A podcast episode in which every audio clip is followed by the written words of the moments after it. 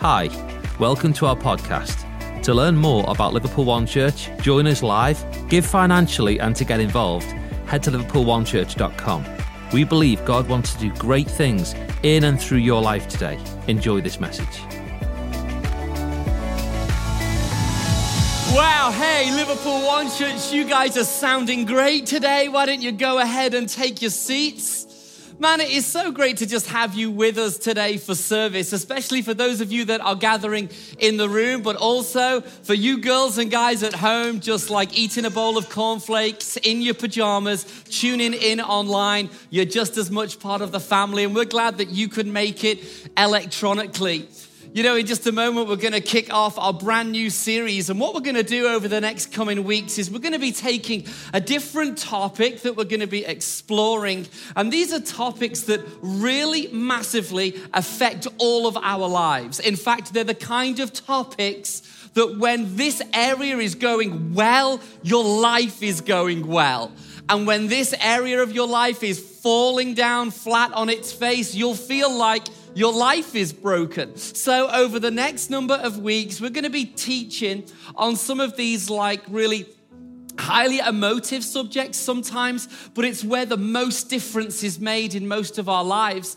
And I think that we're doing that because what we always want to do is rather than just come to church and gather on a Sunday and just hear somebody speak out scripture, we want you to be able to apply this to your life. We need you to be able to walk out of church on a Sunday and feel like you've got some nuts and bolts in your world that are going to practically help your Monday through Friday. That this stuff just works because you hear me say it all the time, right? Following Jesus makes you, your life better better and you better at life. Why would it not be? These holy scriptures have stood the test of time for thousands of years, and that's why we're going to sink and plant our lives within the depth of the text. But before we do that, would you do me the honor of just maybe bowing your head and closing your eyes? Let's pray real quick.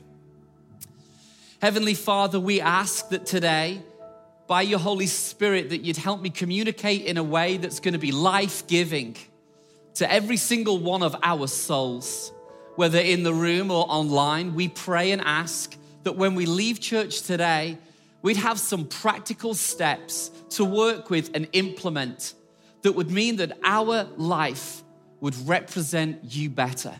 That when we leave church today, that we're going to leave feeling like the maker of heaven and earth has just whispered, just whispered something so timely to the depth of every single one of our hearts. And we ask this all in the mighty name of Jesus. And everybody said, Amen. Okay, so the absolute truth is we're going to talk about a subject today which can be at times highly emotive. And it can be highly emotive because when this particular issue or area in your life is going wrong, everything goes wrong. And I think that there are many lies that exist surrounding this particular subject matter that we're going to be discussing today. And I think that what I want to try and do is expose the lies that I think culture throws at us almost in an attempt to say, if you do this particular area that we're going to talk about today, if you do it in this particular way, it will lead to a healthy life. When actually, when we weigh it up against God's God's word, what we're going to find is it's oftentimes completely the opposite. I don't know about you, but I absolutely hate being lied to. You know, last Sunday night, we get home from church and we're doing our thing. We get to about seven or eight o'clock. My wife's a bit of a like a Facebook marketplace type of person. She loves to find a bargain on there. And, and honestly, for like 20 odd years, we've always had this like long standing, it's not really a joke, I guess it's a dream or an aspiration, but this long standing thought about how one day we're gonna buy a high gloss mini baby grand Yamaha piano, right? It's just like one of those kind of like pipe dreams that you kind of think at some point maybe, but right now there are other things on the priority list. You know, I play really poorly, and most of our kids will jump on a piano and jam.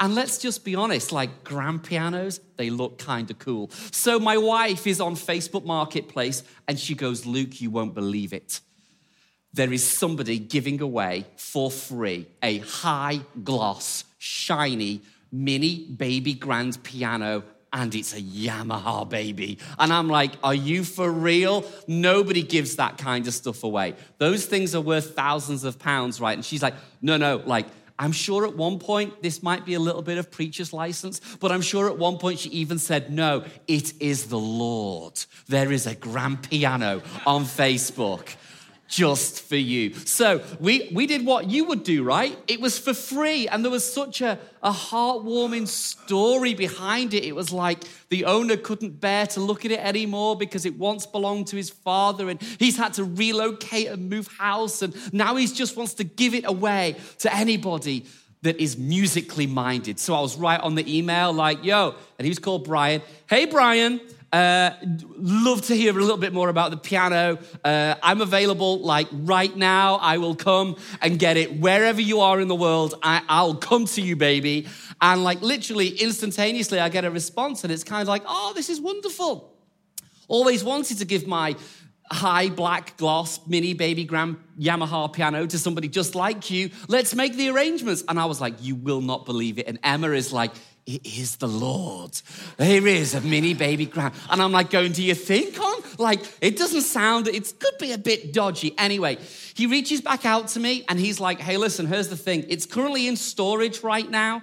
So I'll reach out to the movers and I'll just see if they can like redirect it to your house because at the moment I'm moving house and I haven't got anywhere to put it. So I was like, great. One minute past nine on Monday morning, I get an email off Brian. He says, The movers have sorted everything. All you have to do is go onto this website, tell them that you've spoken to me, Brian, and apparently all the global movers out there all know who Brian is, and they will arrange for this piano to be sent to you, and they're gonna do it at a really low cost. So I was like, This sounds like a win. So I went online and the website looked completely kosher to me. And I put in my reference number, and then instantly the live chat agent comes up, up on the screen. And like we're conferring, and she's like, Are you here about the piano for Brian? And I'm going, That is the strangest thing. Imagine that. Somebody is literally there waiting to hear from me about Brian's piano. Isn't this incredible? And all the time, Emma's like, See, told you it was from the Lord. I'm like, I'm not too sure about this. Anyway, they tell they give me these three pricing options like one's 500 pounds to get it delivered or if you want it expedited you can pay like 800 so of course it's like let's do the let's do the cheapest option. So i'm like okay so how do we make the payment? And I said all you do is just put your credit cards in the live chat. And i'm thinking that doesn't sound right to me. So anyway i, I, I email brian and say hey listen I, I don't really like the sound of your movers but I've got a moving guy and he's going to do it for half the price. So how about I just arrange to have it collected from Manchester, blah, blah. he goes, well, the thing is, it's, it's in my storage unit and it's being managed by these movers. And um, I don't think that's going to be an option. I think we're only going to be able to deal with our movers. So I go back onto the movers and I'm like, I'm just a bit nervous here. Can you like send me an invoice? Because doing this in a live chat just doesn't, doesn't sit right with me. So I then get the invoice and on the invoice, there's no sort code, no account number, there's no registered company details, there's no address for the business. And I'm saying to Emma, like, hon, this does not look right to me. And Emma's going, but it is the Lord. we need that grand baby piano. And I'm, go- I'm not too sure about this, hon. So anyway, I'm like back on the live chat and I'm like, give me your telephone number. I will ring you and I will pay you with a credit card right now. Because I know if I pay you with a credit card, I'm covered. Or I'll do PayPal because I know I'm covered. Well, apparently they don't do PayPal. Apparently they don't do credit cards. They'll only take, now they're going to give me two options. I can either insert my card details into the live chat or if I would like to, because it's more convenient, I could just text them all the details of my credit card. And at which point I am like, this is such a fr- this is a con. And I'm saying to Em, like, this is not right. They're conning us, and I don't want to do it. And Emma's going, but it might be true. It might be the Lord. And I'm thinking, no, this is not the Lord. This is Brian. And he defo doesn't live in Manchester. He defo doesn't have a piano. Like, and this is not a legit website. And we have this like full blown domestic because I just feel like, you know, she's trying to play the God card and say, but it's the Lord. And I'm like, no, it is a scam. And I am so glad that I'm married to you because if I was not, you would have paid thousands for this thing. You could have bought a baby grand piano for the amount of money you'd have been willing to send. But, but I think that we're all the same, aren't we? Like, we just hate being lied to. But do you know where I hate being lied to the most? It's in the area of finances, it's in the area of money. I don't like it when people try and con me, neither do you. I don't like it when people try and make something out that it actually isn't. And I think that society has a habit of doing this all the time. That's why today I want to talk to you about my relationship with finances. I want to talk to you about your relationship with money because there are four cultural lies that we're all told about how to handle money and how we should operate with money that actually are completely going against what the scriptures will teach. Now, here's something I want you to know for those of you whose heart rate has just started to beat and pound a little bit quicker, okay? This is something that I want for you. And I want you to know that at the end of the talk today, there's gonna be no ask. I'm not gonna tell you what to do with your money. I'm not gonna ask you for money. It's not about any of that at all. This is just simply about exploring God's word and about me wanting something that is better for you. So it's interesting that we should speak about money because sometimes churches withhold and refrain from doing it. Yet when you look at what Jesus taught, he would speak more about money than he even did about heaven, which is interesting to me because it almost tells me that Jesus knew exactly what the issues really were going on in the depth of your heart. I think that Jesus knew that sometimes you'd be lying awake at night worrying about the money even more than you're worrying about heaven. Rightly or wrongly, Jesus spoke more about money than he did about heaven. So that's why I want to expose these four lies today and just talk about them in such a way that maybe he's going to give you some nuts and bolts to know what to do with them so that you handle finance and the money that flows in and out of your world better. Because when your money is good, your life feels like it's just so much easier. I think that for those of you that have ever experienced financial pressure, for those of you that have financial pressure right now, you'll know that your world feels broken when you're experiencing financial pressure.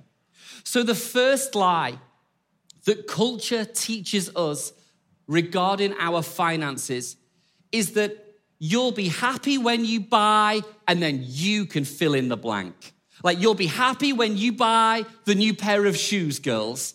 You'll be happy when you buy the new convertible car, guys. You'll be happy when you buy the watch, the new house. You'll be happy when you buy the holiday, the horse, the jet ski, the thing, the jeans, the bag. Like that is a lie that our culture shouts at us all the time. Almost trying to imply that actually what you need in your life is just more stuff. And if you attain more stuff, then this will make you more happy. And we all fall victims of this sometimes. Like, let's just be honest. I mean, for any of you guys that are maybe married, have you ever been shopping with your wife and you walk past a window and she sees a bag and she's like, but I need it. And you're like, really? Another bag? Because you've got 30 at home that you never use? Like, and I remember that just six months ago, you were saying about one of those 30 that are in our wardrobe that you needed that one. And now all of a sudden you need this other bag. Like, we've all had moments, right? Where we see something and we just go, I want it. For some of you guys, it might be a piece of jewelry or a piece of tech, an iPad, a laptop. You just see it, and there's a part of you that goes, But I want it. A new pair of headphones, a new set of speakers, and you see it and you go, But I need it. And I'm not exactly sure what is actually happening in the chemical changes in your brains at those moments, but I know that we all experience what's that, what that's like. And even though that we've purchased things before thinking that if I just had that, it would just make me a little bit more happy, what history tells us is that it doesn't make you any more happier at all. In fact, it's quite a come down. Two or three days later, when you've spent a small fortune on buying the thing that now you realize you didn't even need in the first place. Because the bottom line is, is culture will shout at you and say, listen, you should absolutely buy that. You'll be happy when you buy more stuff, when you attain, uh, obtain more materialistic things, you will be happy. You know, and even the best of us that kind of like try and make out that we're not attuned to being bothered by this, people like me. I walk into Costco literally last week with Emma, and I literally had said, I want to just run in and pick up a small gift for someone. I know exactly where I need to go. And Emma literally on the phone goes, Oh, well, we can go shopping. And I'm like, No, I don't want to go shopping. I just want to pick up this one thing. If you want to meet me there at Costco after work, we can like do the Costco thing because I just want to get in and I want to get out. I literally met Emma at Costco at half past six. And if you've got a membership at Costco, you'll know exactly what this is like. And if you haven't, you can picture it. But what happens is you walk through the door, you present your card to the guy with the scanner, and he like beep beeps you in. And then, literally, the very first thing that you come across in Costco are these giant TVs. Now, yeah, like some of you are like, because when 60 inches just ain't big enough, baby, it's kind of like we walked in, and even though I was the one saying, like, I want to be in, I want to be out. I just want to pick up this gift, and then I need to travel and take this gift. It's like in and out. We literally stood at the first giant TV at the entrance of Costco for like 20 minutes. And Emma's going, I think that we should get it. And I'm going, I, I, I, kind of feel like we should, but I want to do the wise thing. I don't like doing the impulse thing. And Emma's going, Yeah, but that'll look great on our wall. Like, imagine you being able to watch the football on a TV that's that big. And there I'm literally, I'm imagining me watching football on a TV. And I'm thinking, This is crazy. And after about 20 minutes, I was like, Hun, we, we ain't being that couple. We're not doing the impulse buy. Like, if we're gonna buy a TV at some point, it ain't today. Like, we couldn't even get that thing home because you'd need like a bus to fit it in. It's that big, right? I'm not doing the whole impulse thing. And man, I'm so glad that I didn't because the very next day I got a bill that was massive that I was not expecting, I hadn't seen coming. And yet, if I'd have blown all of my money on a giant TV that I didn't even need, I wouldn't have been able to pay my bills. And here's the thing we're all sometimes open to just a little bit of retail therapy. And we think that if we just buy the thing, it's going to make us happy. But this is the bottom line nobody has given me promotion over your life today. I am not the boss of your life. And I want to assure you that I've got my own stuff going on. I struggle to keep me in check. So I absolutely would not cope very well with the pressure of trying to keep you in check or manage your finances or tell you what you can and cannot buy. You get to spend your money on whatever you want to spend it on. God's given you a unique ability to earn and be generationally minded to create wealth. Well, that's something that God has blessed your life with. So I'm not going to be the guy that tells you what you can and can't do. But what I do want you to do is this I don't want you to have a habit in your life that gets you into debt because you buy into the cultural lie of you'll be happy if you buy the thing. And the reason why I don't want you to live life always in the overdraft or always racking up credit cards or only being able to do Christmas and birthdays if you borrow money. The reason why I don't want that for you is it's not a healthy way to live and it will not make you happy. In fact, it can make your life spiral out of control and take you to places that you never wanted to go. In fact, the writer in Proverbs 22 writes about it like this. He says that the rich rule over the poor and the borrower is slave to the lender. What the writer is trying to convey is this if you borrow money all of the time, and it doesn't matter the overdraft, the credit card, a loan, a thing, like if you are continually and habitually borrowing money because you want more things materialistically, because you buy into the idea that if you buy this, it's gonna make you more happy, it's going to mean that you just become a slave to the lender. You're going to become a slave to the Barclaycard. You're going to become a slave to the bank. You're going to become somebody whose financial freedom has simply been removed from them. And yet, there is another way to do life in which you can experience financial freedom to the full. But it doesn't, you don't experience that by simply being the borrower all of the time. I think that what the writer in Proverbs was trying to say when he's saying, look, the borrower is just the slave to the lender, it's this idea about what it does is it reduces the amount of options that you have available to you. When you're the slave to the lender, when you borrow money all of the time, what it does is it restricts the choices that you have in life. In fact, it can affect you in many ways. If you're young, just listen up for a moment. There are so many people that have a dream house and they crunch the numbers online. And it's always interesting when you're buying a house and you're getting a mortgage because the first question they always ask you is, How much money do you earn? And then the second question that they literally get to, and this is me paraphrasing, is, How much debt do you have? And then they create an amount of money that you can borrow that's based on a ratio that kind of hangs between those two figures what you earn and how much debt you have. Now, when you become a, a, a, borrower and you end up being a slave to the lender, what that looks like is you often can't get the amount on your mortgage that you would otherwise be able to get if you didn't have a 350 pound car payment. Like if you didn't have debt and credit cards and stuff, you would be easily able to afford a mortgage and get a lender to provide it to you. But when you just become a slave to the lender, it restricts the options that you have available to you. Some people, they have a dream of going on a dream holiday.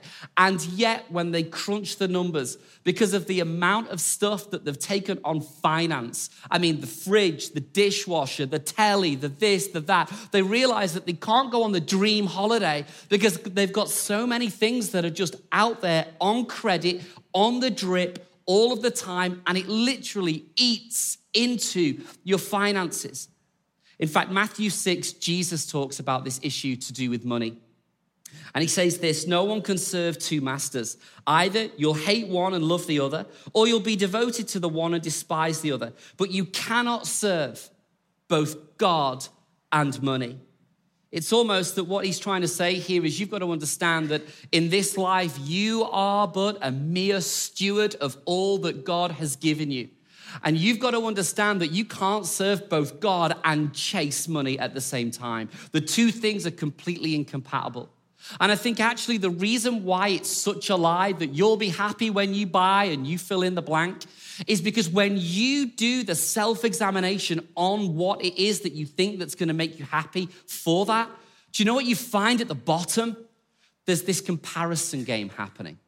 Like if you really become honest with yourself and examine why it is you think that it'll make you happy if you get the car or if you get the holiday, chances are it's because there's comparison that's happening. Like you want a better car than your neighbor's got. You want to be able to experience a holiday like your friends and your family have experienced. You want a bag that's that brand because they've got a band a bag that's that brand. Like there are so many things going on and it's all comparison. And there is a problem with comparison. And that's because it only leads to one of two places. Either you'll compare what you have against what somebody else has and you'll feel inferior to them, or you'll start to feel superior to them. But let me tell you, with comparison, neither are honoring to God. Neither. You don't need to play that game. You are a steward of your money, and you can't follow both God and money. And here's another reason why you shouldn't believe the lie that you'll be happy when you buy it's because comparison is foolish anyway.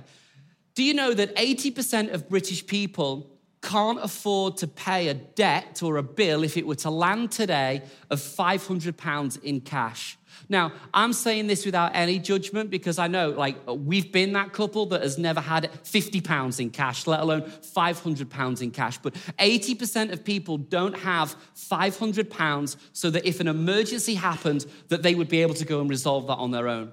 This is my point.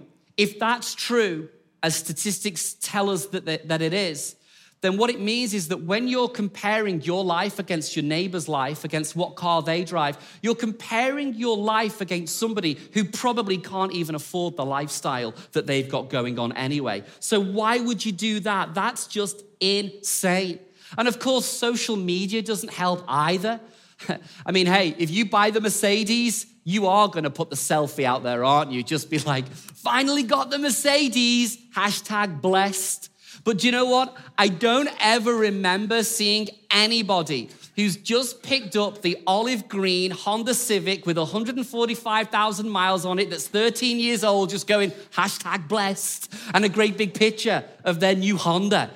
You know, it's just not how it works, but it puts all of this pressure on us. You are a steward with the finance that God has placed into your life. And you can't serve both God and money, so choose who you're going to serve. But understand that you buying stuff will not make you happy. It just won't. If you want to know what really makes you happy when it comes to money, it's operating your finances with humility.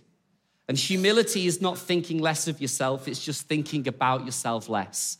Like, if you really want to know a way of being smart and wise and feeling happy because of what you do with your money, I promise you this, and I've learned this from experience. You'll be way happier as a result of you giving and you blessing and you choosing to just pour into someone else's life than you ever will because of a materialistic thing you see in town. You were created in God's image, and God is the biggest giver on the planet. And His DNA is inside you, which means that you are hardwired to be generous and to live life as a giver. The second lie that I don't want you buying into is this you don't need anybody else. We applaud self sufficiency in our culture, don't we? Like, if you're the guy that doesn't need anybody, you never need advice, we almost kind of go, wow, he's so self sufficient. He's just so smart. He can handle it all on his own. He knows best. And yet, scripturally, this is so going against what God's word teaches. In fact, Solomon, the wisest man that had ever lived outside of Jesus, he writes this in Proverbs 15. He says, Plans fail for lack of counsel but with many advisors, they succeed. I am glad that there are people in my life that speak into my financial world because I'm willing to talk about it with them. You know, we're living in a funny time, aren't we? Especially as far as like interest rates are concerned, because there's a lot of people kicking off now about the interest rate rises, which is kind of funny when you look at what people were paying in interest rates in the 80s and the 90s. Like they were really high. And I feel like I've definitely been a benefactor of the low interest rates that have been in existence for probably, I don't know, maybe 18, 20, 22 years or something like that right now. Because I've only ever known interest rates being super, super low. That's always meant that for me and my family, and I, I get it, I understand a little bit of it. Uh, it's always meant that I've always only ever been willing to do very, very short term introductory deals as far as mortgages goes. And, and what that means is like if you get a two year deal and then chances are the interest rate is going to drop in two years' time, you can renegotiate your deal and you can save a bunch of money. Like I've only ever taken two year mortgage deals out. And yet, I was having a conversation with a friend of mine who deals and works in finance and mortgages, and I've known him for a long time.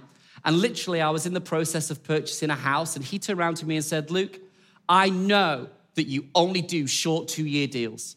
I know that you've only ever done those deals, but can I encourage you as a friend? Go on at least five years. And I was going, Really? Why? Nothing's gonna happen to the interest rates. Are you crazy?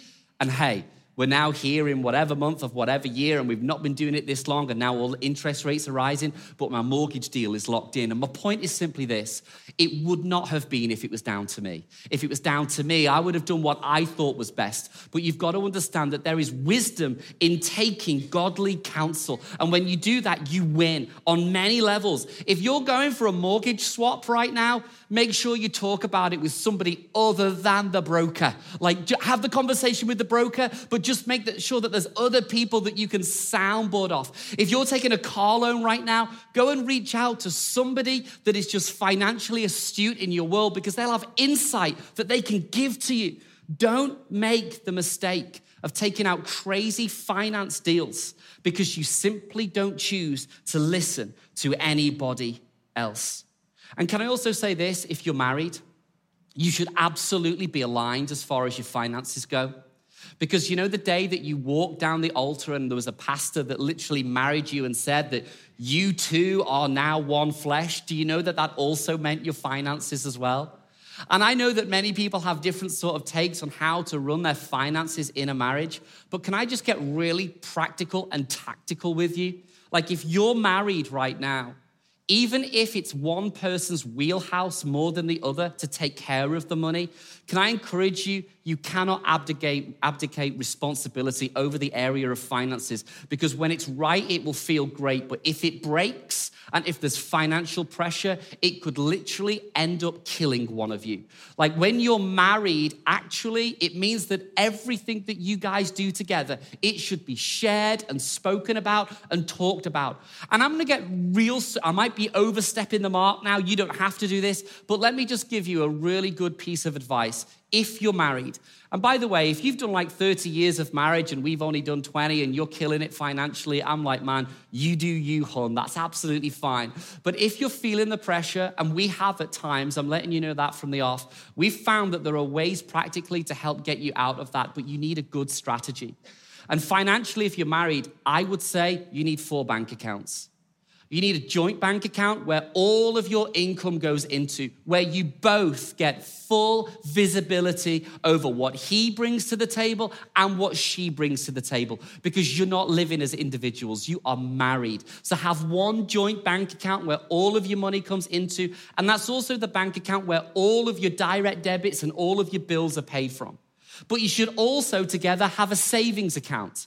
And you don't have to decide on a number or a figure, but you should absolutely decide ahead of time of a percentage that every month, when you receive your paycheck, a percentage of that goes into a savings account. And then the other two accounts, I would say, is you should have one and he should have one or you should have one and she should have one. And that's where you divvy out the rest of it and you get to call the shots on that. But practically speaking, this can revolutionize the way in which you do finance. Because do you know what it does? It removes so much of the arguments that you sometimes have when you're like, hey, haven't we got money for the thing? Well, it's like, you have access to the same information that I do. You can see what we've got. Like we both are on the same page, and it removes so much potential stress and tension that would otherwise be in your world.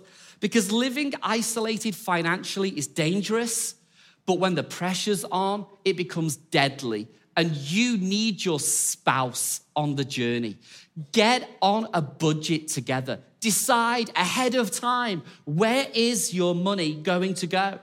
Again, maybe if you feel like I've concentrated too much on the married people, single people, hey, if you feel like you're spending way too much time on Amazon and there's like parcel after parcel after parcel, tell somebody what's going on in your world financially. If you feel like you're not able to save, Find somebody who's solid financially. Talk to them. Ask them, what habits did you implement in your life so I can replicate that in mine? The third thing that you've got to know is that you are not your mistake.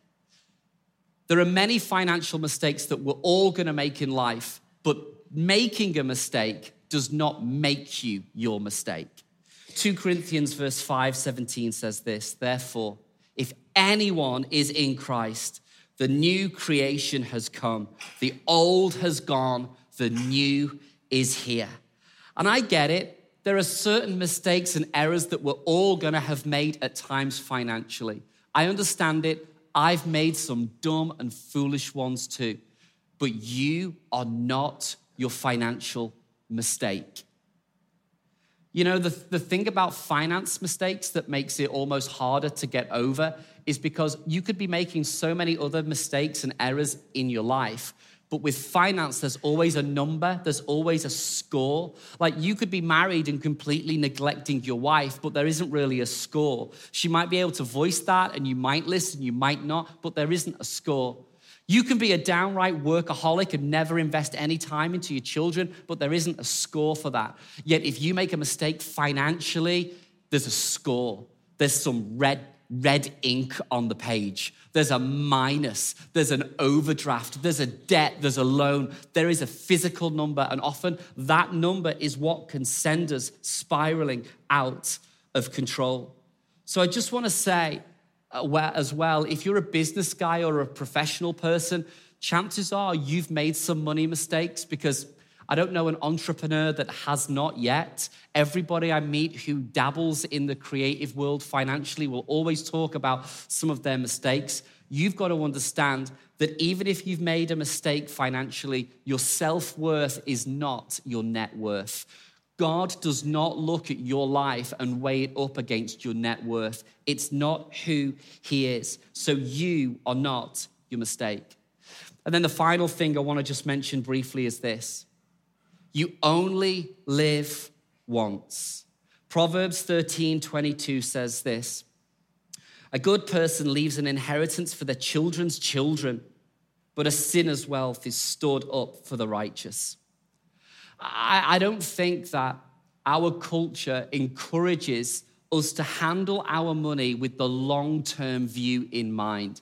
I think that what our culture teaches and tells us is buy now, pay later, spend now, feel good now, worry about it later. And the reality of it is, it's just not a helpful way to approach your financial life.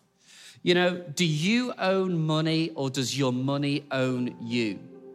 I can remember a number of years ago now, my dad died, and he died when I was in my 20s, and I felt like he died pretty young. But one of the game changers for me financially to try and make my world financially stronger, because at the time I don't think that it really was, was that when he died and he'd passed away, and I'm not saying this with any malice or any kind of like ill thought or ill feeling towards him, it's just it is what it is, and that's all okay. But when he died, it was me and my two brothers that paid for his funeral because there was no inheritance. There was no property to sell. There was no car. There was no secret pot of money. There was just no inheritance. Now, hey, again, nobody needs to get the violin out because that's not really what this story is about. The story for me is about how that made me think I don't want to be that guy because the more I read in scripture, again, what the writer encourages us is actually if you're a good person, a God honoring person, a wise person, somebody that's been smart with the finance that has flowed in and out of your life, then you're going to build healthy habits and patterns that is going to build up wealth for your future generations. Because what dad on the planet does not want to see their own children and his children's children stronger financially because of the resource that they've been wise and smart with in handling so they can be a blessing to them way after you're gone, way after I'm gone. So, does your money own you or do you own it? In closing, Deuteronomy chapter 30, verse 19 says this. This day I call the heavens and the earth as witnesses against you that I have set before you life and death. Notice that it's a choice. I have set before you life and death, blessings and curses. Now choose life so that you and your children may live, and that you may love the Lord your God and listen to his voice and hold fast to him. Notice that when you choose life, you become a blessing, not only to yourself, but to your children and to your children's children. And this all really happens when you understand that you get one life. So handle your finances in a wise and a smart and a God honoring way. And now let me finish by saying this before we pray. If your life is in financial ruin right now, and like the pressure, it just grates you. You might not be able to get out of that in a year. Might take you two years. Maybe it might even take you three years. But much better to make the smart decision and choices now and commit to life in the view of the long term and go, all right, this is gonna take me five years, but in five years' time, if I do this, I'm gonna start to live financially free. Don't listen to the lie that culture teaches you. Study God's word for yourself and follow it and cling hold to it because when you do, even in the area of money, it will give you life. Church, let's stand to our feet. We're gonna pray and then we're gonna sing together. If we can all just bow our heads and close our eyes. Heavenly Father, I pray that knowing where every single one of our financial lives are right now, you know of the bank balance, you know of how much we owe, you know of the practices that we've adopted, many of them not necessarily by choice, but God, you just know of the, the melee of the financial decisions that we've, that we've made in our past that have brought us all to where we are today. Father, I pray that in the same way that if you're physically sick, we want to get healthy so we can live a healthy life. I pray that as a church family, that financially we would live life healthily and that we would honor you and that we would choose life and not death, that we would not believe the lies, but instead we would tune in and hone into your word so that we can live with financial freedom. And we ask this all in your name. Amen. But with every head still bowed and every eye still closed. If you're just in church today and you're a little bit like, that wasn't what I was expecting, or I didn't think we'd be talking about this today, and yet, from the first moment that the chords were strung on the very first song, there was something going on on the inside of you that felt like you were being drawn home to a loving heavenly Father that wants to know you and have a relationship with you. And then, as I've been speaking these words, and albeit completely off subject for what I'm now talking about, but there's been enough in the Bible content that makes you go, I think I can buy into being a follower of Jesus. I think that I too can see the benefit of being a follower of God's word. And you're just in church today or tuning in online, and you're like, Yeah, I want to say yes to Jesus. I want to give him my life, I want to give him my heart then whilst every head in the room is bowed and every eye is closed, I'm going to say a prayer right now, and this is for you. If you want to say yes to Jesus and become a follower of Him, become a follower of the way, then respond by saying these words in your heart after me right now. Dear Lord Jesus, I come to you today because I believe that you're real. And I want to know who you are. So I'm trusting in your word and I believe you gave Jesus to die on a cross for me. So make me clean, I pray. Forgive me of my sins as I choose from this day forward to become a follower of you and a follower of your word. Amen. Thanks for joining us today.